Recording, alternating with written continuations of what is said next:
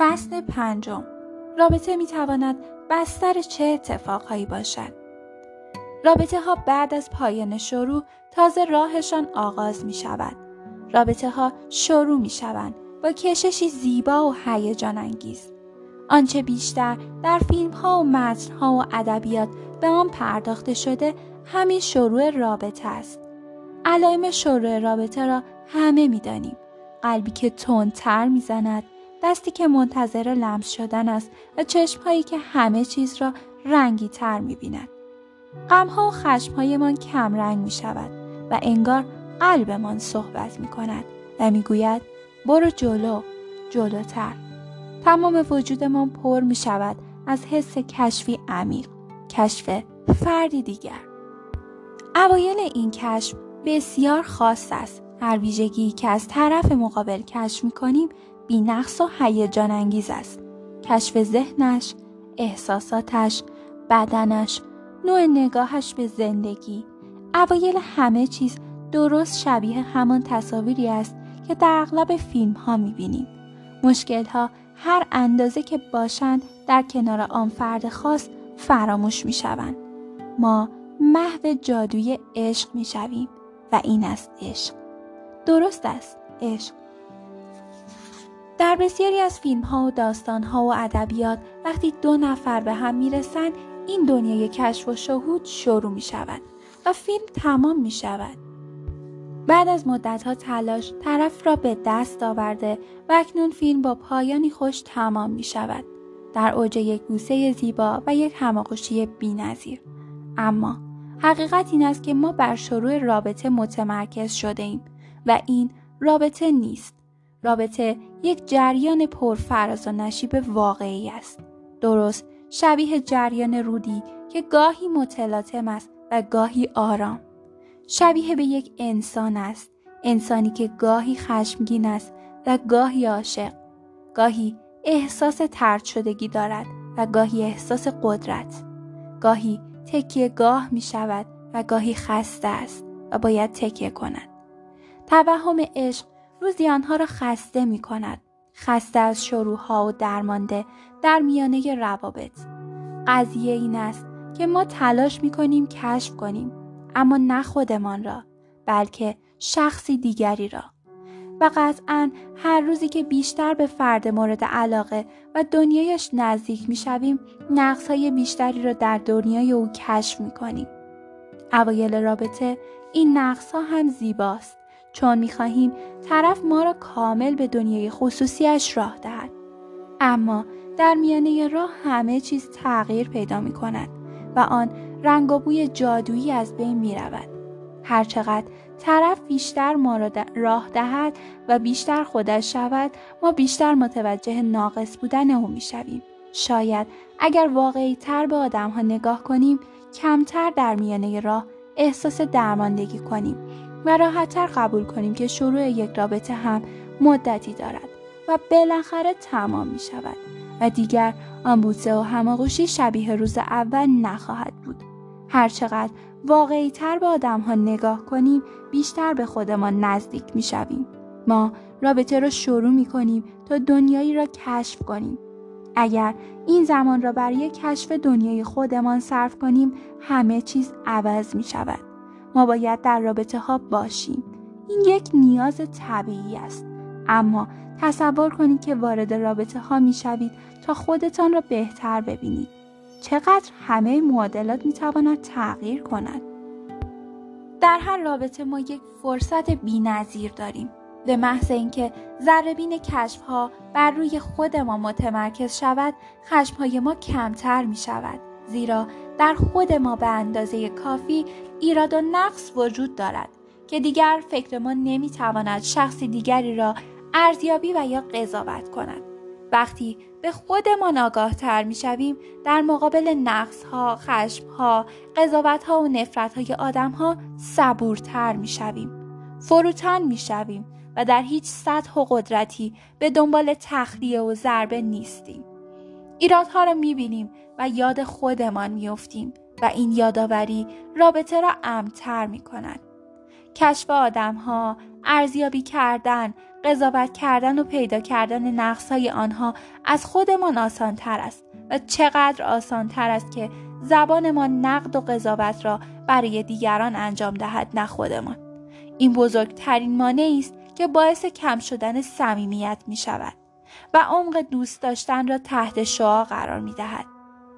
زمانی که به فردی نزدیک می شویم کانالی از صمیمیت به وجود می آید و آرام آرام ما در این کانال احساسهایی به غیر از عشق را هم تجربه می کنیم. بعد از مدتی خشمها و غمها و دیگر احساسها هم می‌خواهم وارد این کانال شوند دیده شوند و حس شوند حقیقت این است که در تمام ما احساسهای ای وجود دارد که منتظر یک کانال صمیمیت هستند تا خودشان را به ما نشان دهند و از بدن ما بیرون بیایند.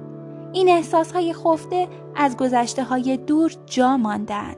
احتمالا از آدمهایی که نتوانستیم احساسهایمان را با آنها صاف کنیم.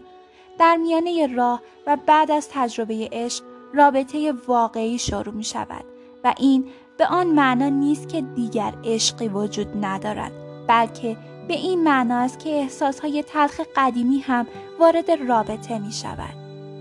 و در همین نقطه است که بسیاری از افراد آن می کنند که دیگر رابطه شبیه آغاز آن نیست. سرد شدم. با آن شدت دوستش ندارم. هیجانی حس نمی کنم. چاقیش اذیتم می‌کنه. قبلترها صمیمی تر بودیم. عصبانی می‌کنه.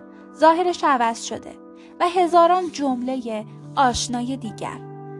زمانی که فردی ما را به دنیای خصوصیش دعوت می کند در واقع ما را به تماشای دنیایی می برد که کمتر کسی از آن خبر دارد. این دعوت همیشه ترسناک است. اوایل شروع رابطه هیجان عشق باعث می شود ترس را کمتر حس کنیم و جلو برویم. اما ترس در هر دو طرف رابطه وجود دارد. و در ادامه رابطه این ترس شکلش تغییر می کند. در ابتدا می ترسیم طرف را به درونی ترین افکارمان راه دهیم چون مطمئن نیستیم در ذهن او چه تصویری از ما شکل می گیرد و در ادامه راه می ترسیم که او را از دست بدهیم. این ترس های ما همیشه در مسیر ارتباط با آدم های همراهمان هستند. ما می ترسیم که طرف ممکن است تصویر خوبی از ما در ذهنش نداشته باشد و مثلا ما جذاب به نظر نرسیم. اما در حقیقت طرف ما را آنگونه می‌بیند که خودش دوست دارد و در واقع فردی که ما با او در ارتباط هستیم بر اساس فیلترهای فکری و جهانبینی که دارد اطلاعاتی را از ما دریافت می کند. هر آدمی بر اساس تجربیات و اتفاقهایی که پشت سر گذاشته است نوعی جهانبینی از آدمها و روابط درست کرده است هر آدمی یک عینک مخصوص برای دیدن دارد و این عینک همانند یک فیلتر عمل می کند. پس خیلی مهم نیست که بترسیم از اینکه طرف چه فکری در مورد ما دارد. طرف مقابل در نهایت آن چیزی را از ما می بیند که دوست دارد ببیند.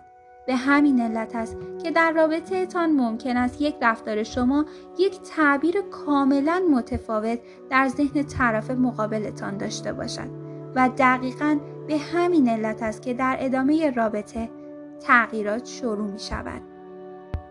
چون هر دو طرف بر اساس برداشت های فیلتر شدهشان شروع به معنا کردن و تجزیه تحلیل رفتارهای طرف مقابل می کنند و این اتفاق بعد از فرونشستن اتش اولیه رابطه تشدید می شود. اینجا است که آگاهی به ما کمک می کند تا خودمان باشیم و از تصویرهای ذهنی که از ما در ذهن دیگری ساخته شود نترسیم چون این تصویرها خیلی به ما نزدیک نیست. حتی ما خودمان برای خودمان مبهم هستیم. ممکن است احساس سرگشتگی کنیم. خودمان باشیم یعنی با خودمان و آنچه حس می کنیم راحت باشیم. تصویری که دیگران از ما می‌سازند از همان عینکی رد شده است که بر چشمهایشان زدند. در نهایت این آگاهی کوچک به ما کمک می کند که عینک هایمان را چک کنیم و ببینیم در میانه رابطه هایمان چه برداشت های مشترکی از آدم های متفاوتی که با آنها در رابطه بوده ایم داریم. آگاه شدن به عینکمان به بقای رابطه کمک می کند. گاهی دقت کردن به همین جزئیات باعث می شود فیلترهای حقیقت تغییر کند و آدمها را متفاوت برداشت کنیم. در میانه رابطه احساسهای قدیمی که مربوط به آدم روبروی ما نیست وارد کانال صمیمیت می شوند. در میانه راه عینک ما شروع به دادن اطلاعاتی می کند که تحریف شدند و ضرورتا حقیقت فرد مقابل را به ما نشان نمی دهد و این تحریف ها آرام آرام کار خودشان را می کنند. اگر مثلا در جهانبینی ما این جملات وجود داشته باشد که آخر هر رابطه قرار است من تنها بمانم یا مثلا من آدم نچسبی هستم یا مثلا قرار است همه به من ضربه بزنن قطعا ما رابطه را به سمتی می‌بریم که این خط فکری دوباره مهر تاییدش را بگیرد و این خیلی به تلاش طرف مقابل ربطی ندارد. پس در نهایت اگر بدانیم که ما و آدم ها همدیگر را بر اساس جهانبینی های درونیمان قضاوت می کنیم اگر بدانیم که احساسات قدیمی همیشه وارد رابطه جدید می شوند و اگر بدانیم که ترس های ما واقعی نیستند احتمالا به خودمان و ها فرصت بیشتری می دهیم که از تصویر ذهنی دیگران در مورد خودمان کمتر پریشان شویم و راحتتر با تعارض های آدم ها کنار میاییم به احتمال بسیار زیاد در میانه راه از این تلاطم ها رد می شویم و خشم و غم کمتری را حس می کنیم و رابطه های واقعی تر و پایدارتری را تجربه خواهیم کرد. سوالی که ممکن است مطرح شود این است که آدم ها با نقش بازی کردن و نقاب هایشان ممکن است در شروع رابطه موفق تر باشند. درست است. ممکن است در شروع رابطه بسیار موفق باشند اما رابطه های عمیق محل لو رفتن ما هستند. در رابطه های صمیمانه روزی نقش بازی کردن تمام می شود. یکی از زیباترین بخش های آگاه شدن به این تعارض ها این است که ما برای خودمان تمرکز می کنیم و رابطه ها را قسمتی از رشد زندگیمان در نظر می گیریم و آنقدر بزرگ می شویم که درک می کنیم رابطه می تواند بدون خشم و نفرت تمام شود. وقتی به رابطه واقعی نگاه کنیم تمام شدن را بخشی از رابطه می دانیم و اگر رابطه ما به آخر برسد به دنبال خالی کردن خشم و تنفر بر روی آدم مقابل نیستیم. هر کس مسئول ترمیم عینک خودش است و آدم ها ضرورتا بر اساس نیت و رفتار ما به ما پاسخ نمی دهند.